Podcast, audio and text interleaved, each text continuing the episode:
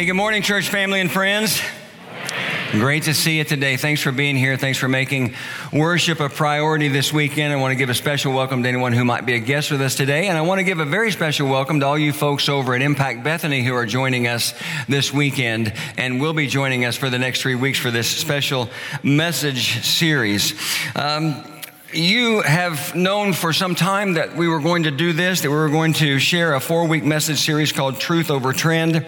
And um, I want to just kind of give you an idea of what that's going to look like for these first three weekends beginning today. I'm going to talk about three specific issues that are having a huge impact on our world and our culture. And then after those three weeks are finished, I'm going to I'm going to finalize the series with a message that's all about having the courage to stand up and speak for your faith, which is something that's becoming more and more of a challenge in our modern world. But we're going to start this weekend with a message on gender identity. And as we begin, I will just be honest with you and tell you that I feel more burdened standing in the pulpit today than I have in all of my 43 years of being a pastor. I don't feel anxious. I don't feel afraid. I don't feel unsure. I just feel burdened. I've never been naive about the brokenness of the world, but the reality of gender confusion, the reality of gender conflict, the reality of gender activism in our culture today is terribly, terribly alarming to me, and it should be to you as well. It's not that the issue of transgender is something new. All the way back in 2014, Time magazine called transgender the next civil rights movement. I don't really believe that's an accurate statement, but it just goes to show you that the question or the issue has been around for some time. And while this is an issue that's challenging, at least on some level for everyone, it's especially challenging, I believe, today for Christians who live with a biblical worldview, word, worldview rather, because so much of the culture around us already thinks that we're backward thinking when it comes to the moral issues of our day. And so our challenge is to have a genuinely biblical perspective on gender identity and address every aspect of the issue with the same kind of grace and truth that Jesus embodied when he came into the world. That's got to be our goal. And so we've got so much to talk about today. I'll tell you in advance, we're going to go longer than 35 minutes. Let's dive in. If you're able today, I want to invite you to stand with me. We always make the public reading of Scripture a significant part of our service. And we're going to do it by standing together and reading one single verse of scripture together today. And then I'm going to ask you just to remain standing for a time of prayer. But let me hear your voices as we read these words together from John 1:14. The word became flesh and made his dwelling among us. We have seen his glory, the glory of the one and only who came from the Father full of grace and truth. Let's pray together. Our Father in heaven, we just ask that you would speak to us today that you would clear our hearts and minds, that you would give us open and honest hearts, and open and honest responses to the truth of your word. We love you, and we thank you for your clarity on the issues of life and living in this world you created. We pray this in Jesus' name. Amen. You can be seated. I'm deeply troubled by the many things I have read and have seen and discovered related to transgender, activism today, something that we'll talk about in the final message of this series when I talk about having the courage to speak up for biblical truth. But I want to tell you right from the beginning that the main focus of this particular message is going to be the confusion, the conflict, and the challenge of gender identity for our children and our families, because this is a very real concern right here where we live. And I want to pause in the very beginning and give a couple of definitions because one of the difficulties about understanding all of these social issues related to sex and identity is understanding the terms. And so let's just identify or define two specific terms that will help us today. The first one is transgender, and the second one is the term non binary. If you go to the dictionary, the word transgender refers to someone whose gender identity does not correspond to that person's sex assigned at birth. That's word for word from the dictionary. But in Preston Sprinkle's book, Transgender, excuse me, Embodied, that I'll talk about a little more, a little bit more in a few minutes. He writes this about transgender. According to Christian psychologist Mark Yarhouse, Transgender is an umbrella term for the many ways in which people might express and or present and live out their gender identities different from people whose sense of gender identity is congruent with their biological sex. That's a wordy definition. Let me read it one more time. I'm sure it's on the screen behind me. According to psychologist Mark Yarhouse, transgender is an umbrella term for the many ways in which people might experience and or present and express or live out their gender identities differently from people whose sense of gender identity is congruent with their biological sex. The term non binary refers to a wide range of gender identities that are not exclusively male or female or masculine or feminine. The word binary means consisting of or involving two.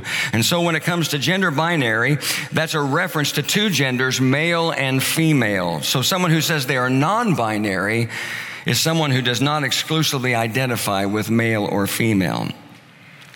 Now, you might not have in your family or in your circle of friendships a child who deals with this issue of transgender or non binary on a personal level, but here's what every single parent needs to understand, and I want you to listen to me really closely.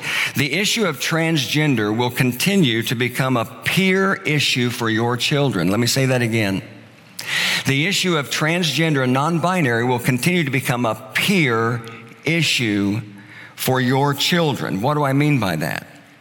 Well, simply stated, your children are going to have to face the question of how they look at and how they interact with other children who identify as transgender or non binary. That means they'll have questions like this If I don't acknowledge, embrace, and even celebrate other kids who say they are transgender or non binary, in some cases, maybe kids that I have known for years, does that mean I'm transphobic? Or does that mean I'm going to be labeled as someone who hates people who are different? They may even come to a place in their life based on what's happening around them where they begin to wonder whether or not they need to be gender fluid, another term associated with gender identity that means exactly what it sounds like it means.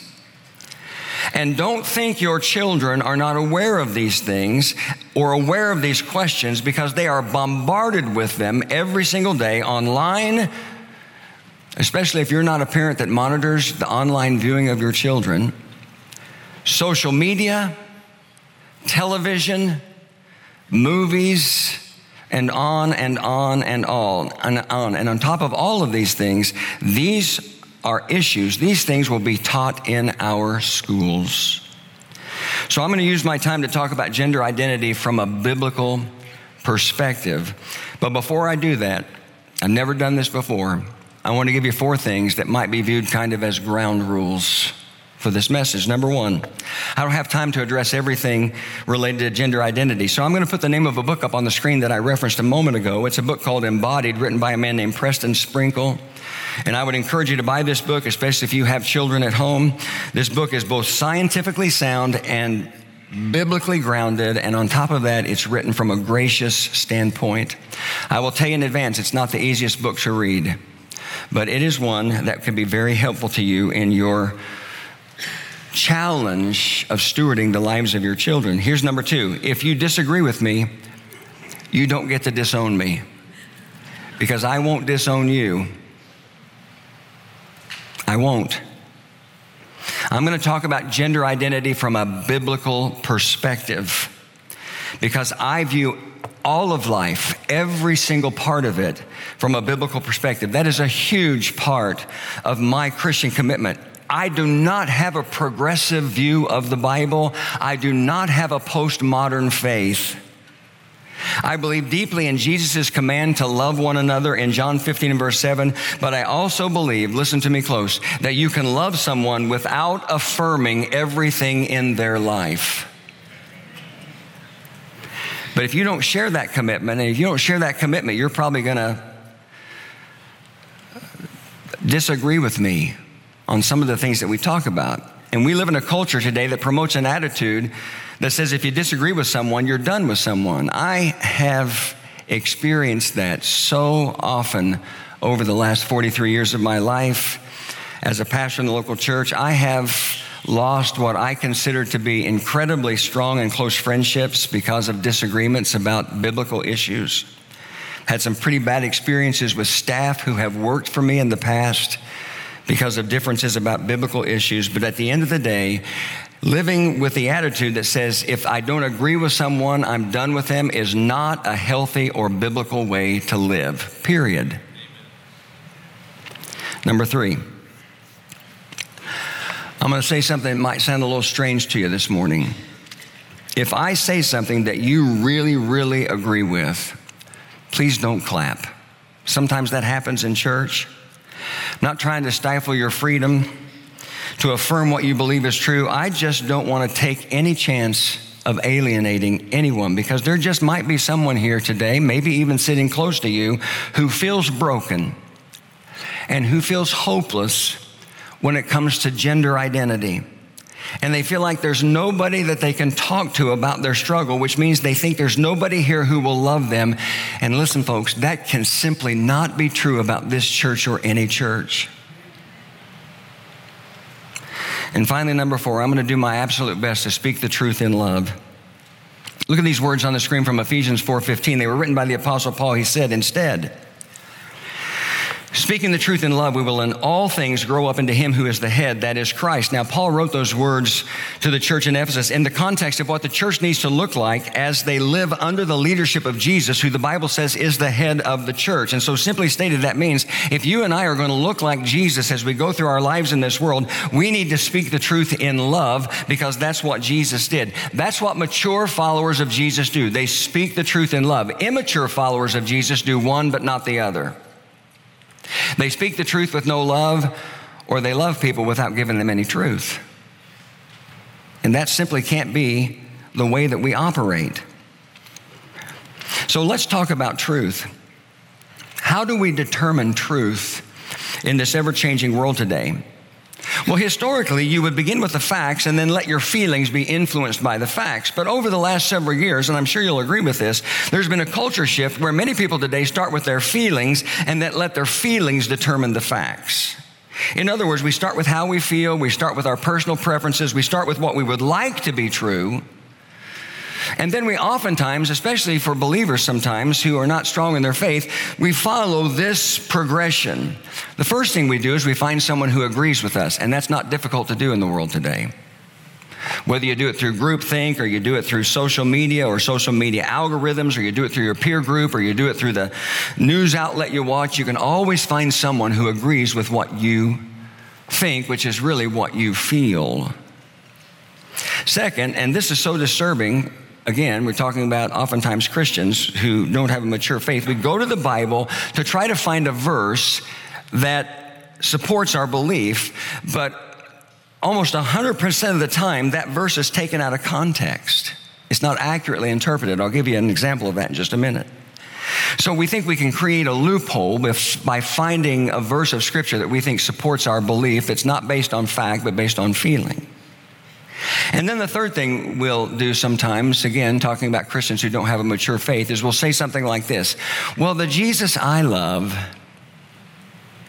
or the Jesus I follow, would or wouldn't, and then you fill in the blank with whatever it is that you believe and you're trying to promote. But, friends, I hope that we all understand that is not a sound or mature way to determine truth. It's just not. I saw a social media post this past week where a pastor stood up in front of his church and he made this statement. He said, Jesus was trans. In other words, Jesus was transgender. And I thought, well, that's a stretch. And this was the Bible verse that he used to support that statement.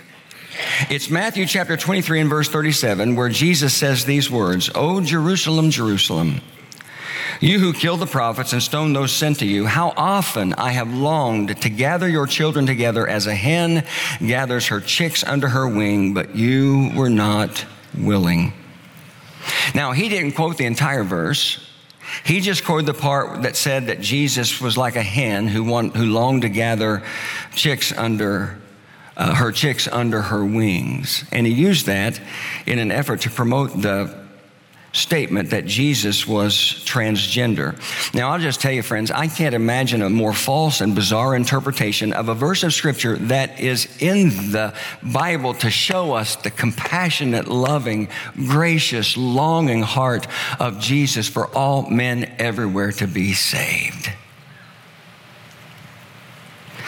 So, Let's just consider three questions together today. I do not have a clever outline. It's just question number one, question number two, and question number three. And if you're someone who likes to take notes, here's question number one What makes a biological male or female? I know that sounds obvious, but bear with me because more and more, we are hearing, and in many cases, our kids are being taught that gender is a social construct and that children should be able to decide for themselves whether they are male or female. But in the scientific community, among biologists, there is a consensus on this question. And the consensus is centered on three primary characteristics that decides whether someone is male or female. Number one, reproduction. Men and women have different ways of reproducing. Men and women have different roles in the act of reproduction. Number two, external anatomy. Men and women have different body parts. They have different external anatomy. And number three, the presence or absence of a Y chromosome. Male have XY chromosomes while females have XX chromosomes. Now, having said that, let's just acknowledge right from the beginning that there are people who are born into the world with non conforming chromosomal patterns and sexual anatomy that doesn't fall under the typical definition of male and female. And the term to use to describe those people is the term intersex. But I want you to listen to me close. Again, I'll reference what I said earlier. I can't cover everything related to gender identity, and so I would refer you to that book, Embodied Again by Preston Sprinkle, which has an entire chapter dedicated and devoted to people who were born intersex. Here's what I will tell you somewhere between 0.022% to 1.7% of people are born intersex. And I would really refer you to the book Embodied because it can help you understand those percentages and especially help you understand that that 1.7% possibility of people born intersex is a little bit suspect when you put it under the microscope of research. But let me just cut to the chase.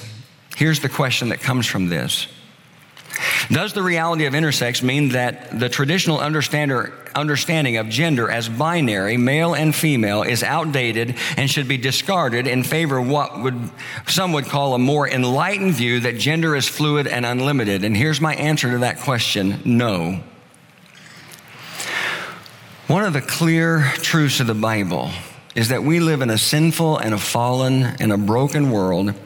We'll talk more about that later, but also that we all, all of us, every last one of us, everyone listening to my voice right now, we all experience the reality of that brokenness in some way in our lives. We experience it in spiritual ways, we experience it in emotional ways, we experience it in mental ways, and we experience it in physical ways. But we also understand and believe that God is good and that He shows His goodness to us through His grace that He provides us in our time of weakness, whatever the source of that weakness. People who are born intersex have a congenital condition in which their sexual anatomy and or reproductive organs don't appear to correspond to typical definitions of male or female. In that sense, it is a genetic anomaly, not another sex or gender. And one of the interesting things that Preston Sprinkle writes in his book Embodied is that in 99% of cases of intersex people, there is little to no ambiguity about the biological sex of the person. There was a family in my very first church in Houston, had three kids, two girls and a boy. And uh, the oldest daughter, I, I did the wedding for all three of them when they got older. And the oldest daughter has four kids, three boys and a little girl. And her little girl was born intersex. And in the crazy way the world works, not that long ago, well, probably longer than I can remember, they contacted me and said they were bringing her to Indianapolis to Methodist Hospital for a procedure that she needed that was related to this condition. Sandy and I uh, called them and said, Well, let us bring dinner down to you one night. And we went and we spent some time with them. And that, there's no question that little girl is a little girl. Does it just stink that she was born with this condition? It absolutely does. But it doesn't change anything about who she is, not fundamentally created by God. And so I go back to the, what I previously said. Among scientists, there is a consensus on what makes someone male or female, and the consensus is centered on three things reproduction. Men and women have different ways of reproducing and different roles in reproduction. External anatomy. Men and women have different body parts, different external anatomy, and the presence or absence of a Y chromosome. And so the question comes up well, what if a person has incongruence? Or, in other words, what if there's someone, uh, something that just doesn't line up in someone's understanding of their biological self and their internal sense of self. Which one of those three things determines who they are? If a person is born male, but from a very young age they have an inner sense that they should be female, which one trumps the other? Well, before I answer the question, let me just give you two things to consider. Write this down somewhere. The first one is something called gender dysphoria can see it on the screen. This is a very real scientific condition that some people have. It can start at an early age or it can be something that a person deals with later in their life. And the experience of gender dysphoria can range from mild to severe. And when I say severe, I read about one person, again, in the book Embodied, that's described their gender dysphoria like this. They said it was like an electrical current through my body that caused my joints to ache, my stomach to turn, my hands to shake. Lying in bed at night, it almost felt like the electric circuits in my body didn't quite match up, like cramming two wrong puzzle pieces together. And so, gender dysphoria is a very real thing for people. I personally know someone, a man who was a pastor and a church leader, very prominent in our movement of churches, who for years, after a long time, revealed that for years he'd struggled with gender dysphoria and actually, at a crazy age, transitioned from a man to a woman. It was a shocking thing. But it is a very real condition. And here's the thing about people who have gender dysphoria they have a hard time hearing someone say, Your feelings don't determine who you are. But here's the percentage of our population that deals with gender dysphoria it is 0.0052.014%. And some people who have gender dysphoria, like the man that I know, they transition. Some people who have gender dysphoria, they don't. They remain who they are and they find a way to deal with the reality of that sickness. The percentage of people that deal with this issue, by the way, comes from the Diagnostic and Statistical Manual of Mental Disorders. And I'm not saying that to be unkind or offensive. I just want to be honest with you about where I came up with that percentage. Some people with gender dysphoria, again, transition to the sex their mind tells them they are, and some people don't. But that is a very real condition that some people suffer with. That's the first term, gender dysphoria. Here's the second term we need to think about for a moment gender stereotypes. It's a second consideration that comes when someone feels like there's a conflict between their biological self and their internal self. And so, if we were to think about it from a practical standpoint, it would be something like this What if my son or daughter seems to be into things that aren't normally associated with their biological sex? Does that mean they are transgender or non binary? Here's my answer no. Because there is a difference between gender stereotypes and gender. Gender stereotypes are culturally constructed, while gender is biologically identified.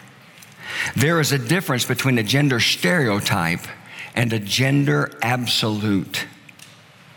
I was listening to a sermon on this subject a while back, and the pastor said, This was surprising to me. He said, In 1918, the Ladies' Home Journal wrote, Pink being a more decided and strong color, is more suitable for boys, while blue is more delicate and dainty, or while blue, which is more delicate and dainty, is prettier for a girl. A lot has changed in our culture since 1918.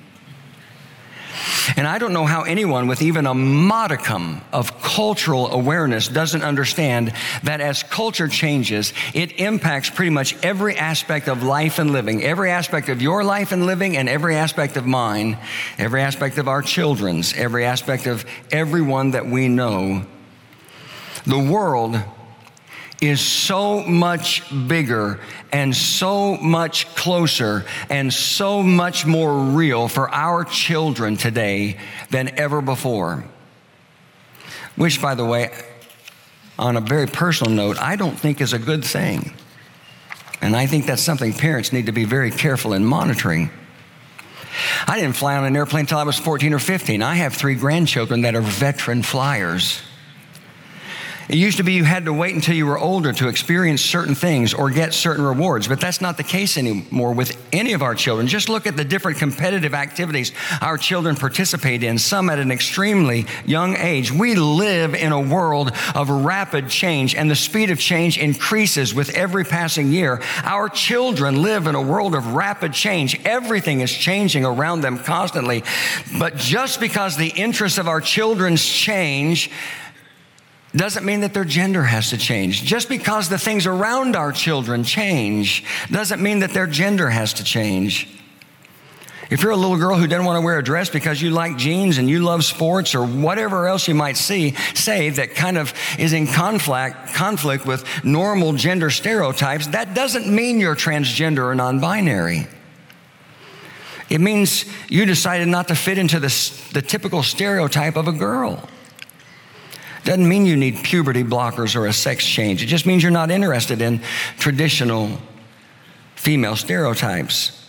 And where this becomes a huge concern, friends, is when parents whose children show signs of being interested in things associated with the opposite sex make life altering decisions to change their child's gender, oftentimes reflecting a serious misunderstanding between sex and sexual identity.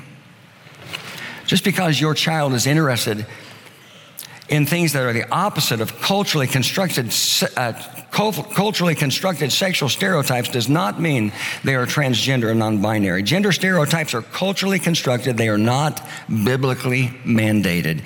Your little girl or little boy doesn't have to be just exactly like every other little girl or every other little boy.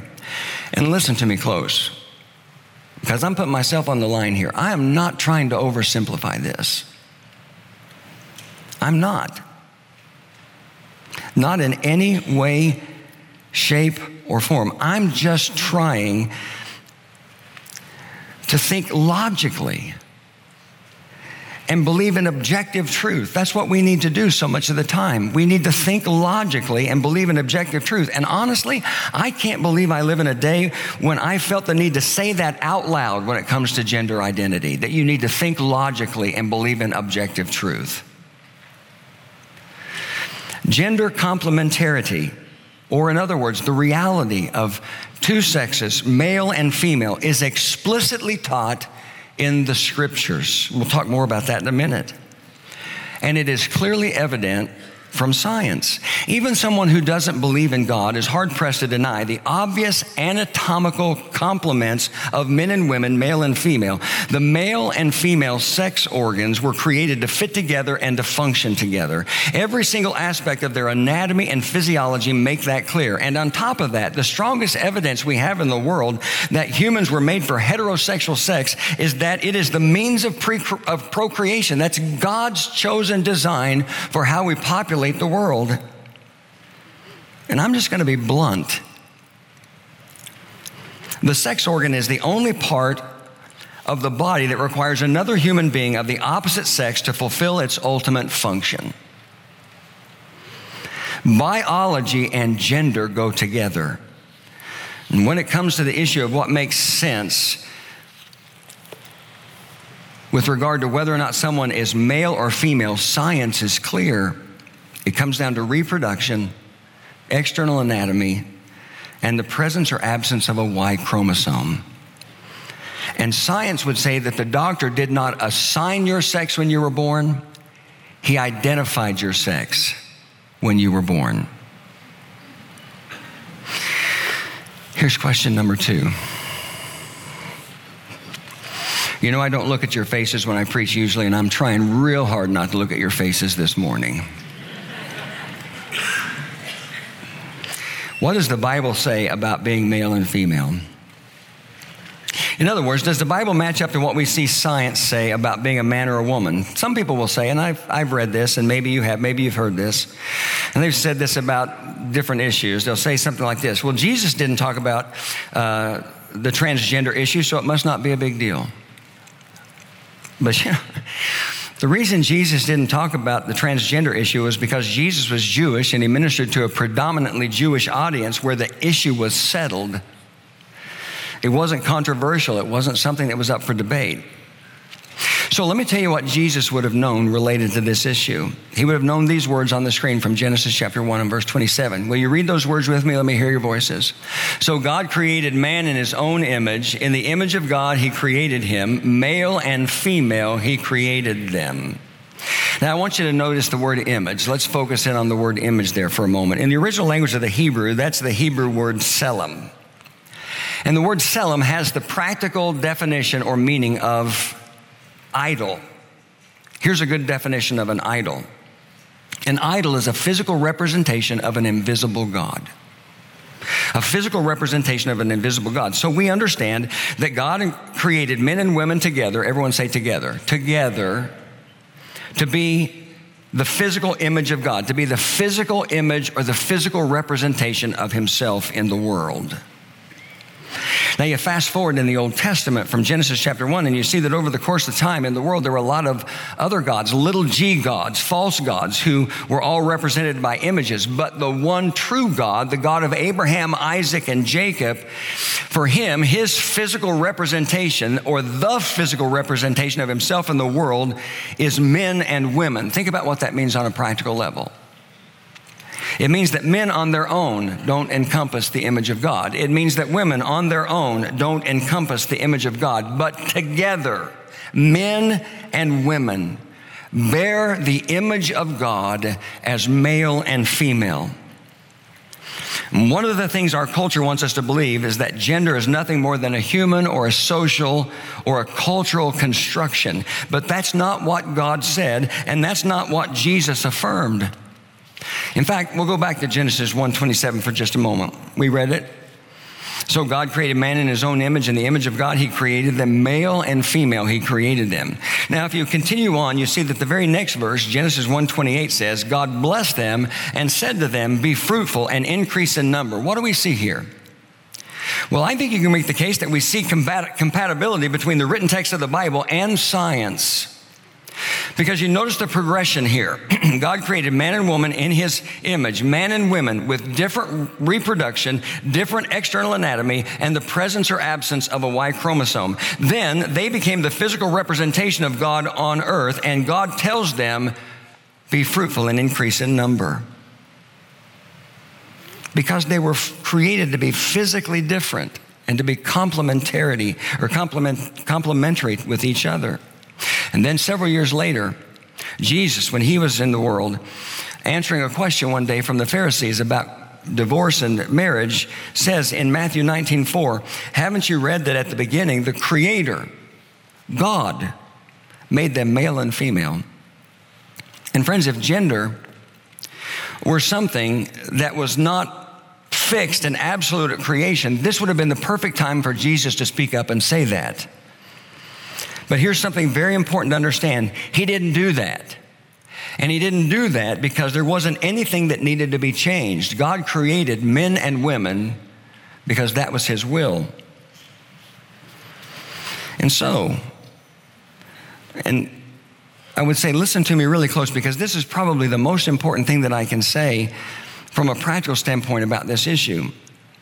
The focus of the Bible when it comes to you and me the focus when it comes of the Bible when it comes to men and women, the focus of the Bible when it comes to a gender binary or or a non binary or transgender or whatever you want to say, the focus of the Bible is not on our desire, it's on our behavior. And that's what we need to hang on to. God created male and female with instructions related to their behavior. And there's a difference between desiring something and acting on that desire. You can have a desire for something, but that desire in and of itself is not a sin. It may be a temptation, but temptation in and of itself is not a sin. Jesus was tempted, but Jesus was without sin. Temptation becomes a sin when it's acted on. There's a difference between desiring something and acting on that desire. And this is true for every Christian, at least on some level. Because I would be lying if I stood up here today and told you that I never in my life, not once, in all of my 64, almost 65 years of living, had a desire to do something that I knew was in contradiction to the teaching of the Bible. It would be a lie for me to say that. And it would be a lie for you to say that too, wouldn't it? That you never had anything in your life, never had a desire in your life to do something that was in contradiction of the clear cut teaching of the scriptures. You'd be lying if you said that was the truth. That desire in and of itself is not a sin. It only becomes a sin when we act on it. And somebody might have the desire to change their gender or at least be gender fluid because they think that will take away their confusion or their sadness or their depression or that it somehow will affirm other people or give them more freedom or whatever. But in the end, friends, you will just be more confused. Not all desires and feelings are meant to be acted on. And my hope and my prayer from my heart is that anyone listening to me right now, especially any, any young people, any children listening to me like right now, would just know, you would just know how deeply loved by God you are, just the way you are. I want you to know and believe these words that David wrote in Psalm 139, verses 13 and 14. For you, God, you created my inmost being. You knit me together in my mother's womb. I praise you because I am fearfully and wonderfully made. Your works are wonderful. I know that full well. And listen to me close. Those, all of those things are true about you. Even if you have a hard time believing them because you somehow feel like you don't fit or you're broken somehow.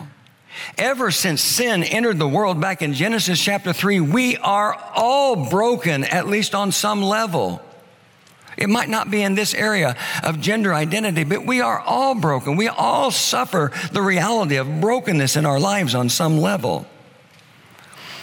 We don't have time to talk about this in detail, but in Romans chapter 8, Paul acknowledges the reality of suffering in the world, all kinds of suffering in the world. That is the result of the fall when sin entered the world back in Genesis chapter 3. And in Genesis, or excuse me, in Romans chapter 8 and verse 20, the very first part of the verse, he, he describes it like this, according to the contemporary English Version Bible. He said, Meanwhile, creation is confused. I like the way the contemporary English Bible put it, related to what we're talking about. In my NIV Bible, it says the same thing. It just says that, confu- that creation is subject to frustration. The contemporary English Bible says creation is confused. And we have so much confusion in our world today about so many issues of right and wrong and morality and good and bad and righteousness and unrighteousness and on and on and on. And this is a part of living in a fallen, broken world. In Romans chapter 8 and verse 22, Paul goes on to say this We know that all creation is still groaning and is in pain like a woman about to give birth. Might sound like an odd description of the reality of the world infected by sin, but his intention is to say that just like the labor of childbirth doesn't last forever, the suffering and the frustration and the confusion we experience in this broken, fallen world today will not last forever. And in Romans 8:23, the latter part of the verse, he says, But now we groan silently while we wait for God to show that we are his children. That means our bodies will also be set free. It will not be this way forever. Will God set this world free and our bodies free in your lifetime and mine? Maybe, maybe not. Who knows? That's God's prerogative. But the world we live in today is not the world God created because it's been broken by sin. And one of the best things you can teach your children, especially when they're young, is that that sin affects us in all different parts of life and living. And it creates frustration and suffering it creates confusion. And on and on and on. But until God makes things new, let me just say again do you know how deeply loved you are by God? I'm going to put some verses all from the book of Psalms up on the screen, and I want all of you to read them with me. I want us to say these out loud. And if you're struggling to believe and understand how much God loves you today, then please say these verses out loud with me. Psalm 36, 7. Let me hear your voices. Nothing is more precious than your loving kindness. All people can find protection close to you. Psalm 63, 3. Your love means more than life to me, and I praise you. Psalm 86, 15. My Lord, you are a kind and merciful God. You are patient, loyal, and full of love. Psalm 136, 26. Praise the God of heaven. His faithful love will last forever. Forever. Here's a third question What does a parent do if their child says, I think I'm transgender or non binary? Well, first and foremost, you love them. You love them. In fact, you love them like you've never loved them before. You don't abandon them. You get as close to them as possible. You may not agree with what they're saying. You may not agree with everything in their life, but your children should never doubt your love or your loyalty to them as a parent. But we absolutely have to understand this is parenting 101. We absolutely have to understand that there is a difference between love and affirmation. They are related, but they are not the same. And someone might want to come along and say, Well, if you love me, you would affirm everything that I feel. If you love me, you would affirm everything I believe. If you love me, you would affirm every behavior in my life. But I hope and pray that every parent listening to me right now would understand that in your role as the steward of your children's life, that is a false definition of love.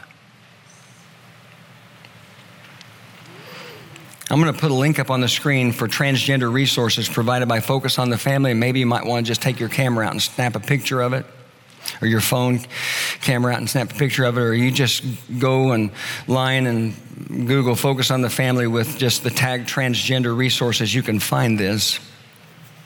I'm going to be honest and tell you that when I was writing this message, I was very hesitant to use any statistical resources or research because statistics can often be so biased. If you look long and hard enough, you can find statistics to verify what you want to believe. But one of the talking points often used in favor of allowing someone to transition to a transgender male or female is the higher rates of suicide among trans people, which is something that's so very real and serious. But in his book, Embodied, Preston Sprinkle writes long term follow up studies have shown that completed suicide rates are still much higher for trans people who transition than among the general population.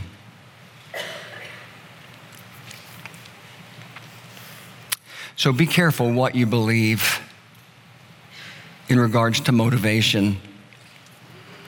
If you're a parent of a young child today or young children, I want to say a couple things to you.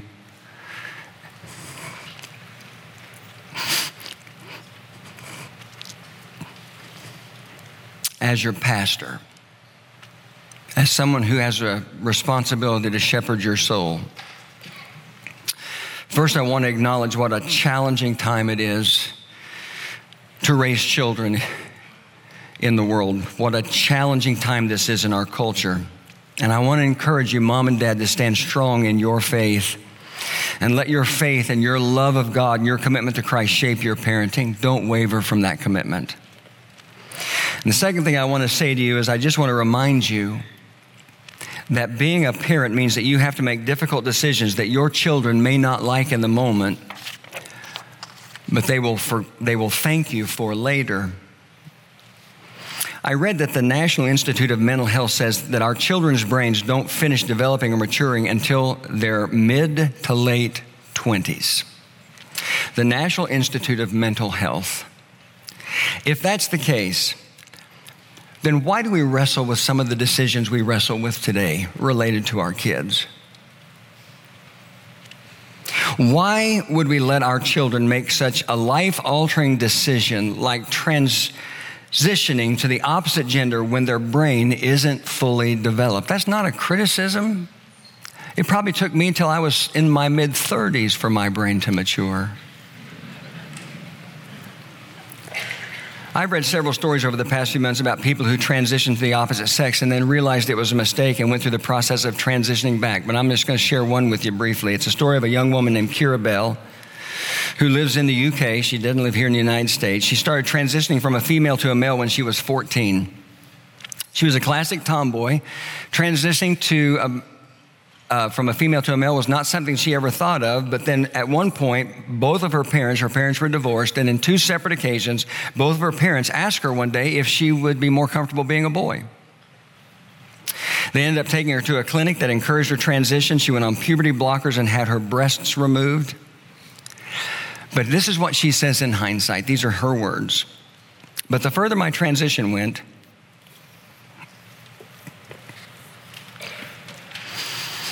the more I realized that I wasn't a man and never would be. We are told these days that when someone presents with gender dysphoria, this reflects a person's real or true self, and that the desire to change gender is set. But this was not the case for me. As I matured, I recognized that gender dysphoria was a symptom of my overall misery, not its cause. And so when she was 20 years old, she filed a lawsuit against the clinic that helped her transition. They went to court and she won. And the reason why I chose her story to tell you is because when she was on the witness stand, this is what she said.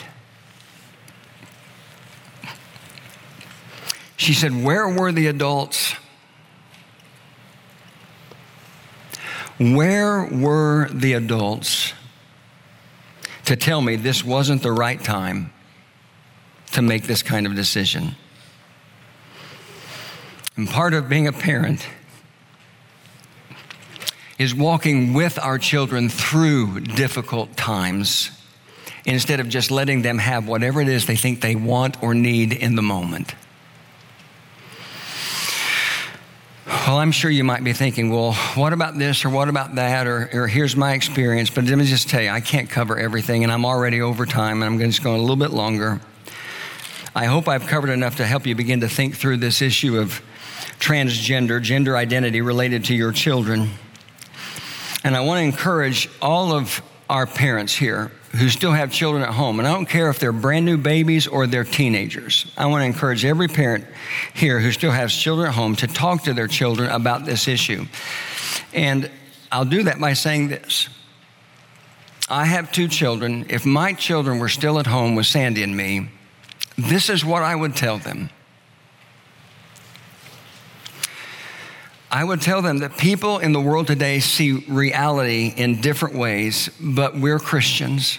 And as Christians, we base our view of reality on what the Bible teaches about the world because the Bible was written by the God who created the world. And He knows best. The second thing I would tell them, and I would do this in an age appropriate way, is that God made men and women to be equally valuable, but He also made them to be different. And He did that on purpose. And I would tell them that the difference is wonderful and it's good for so many reasons, including the fact that it's our difference, it's our physical difference that leads to reproduction and one of the greatest blessings of life. The third thing I would tell them is I would tell them that while God made this world,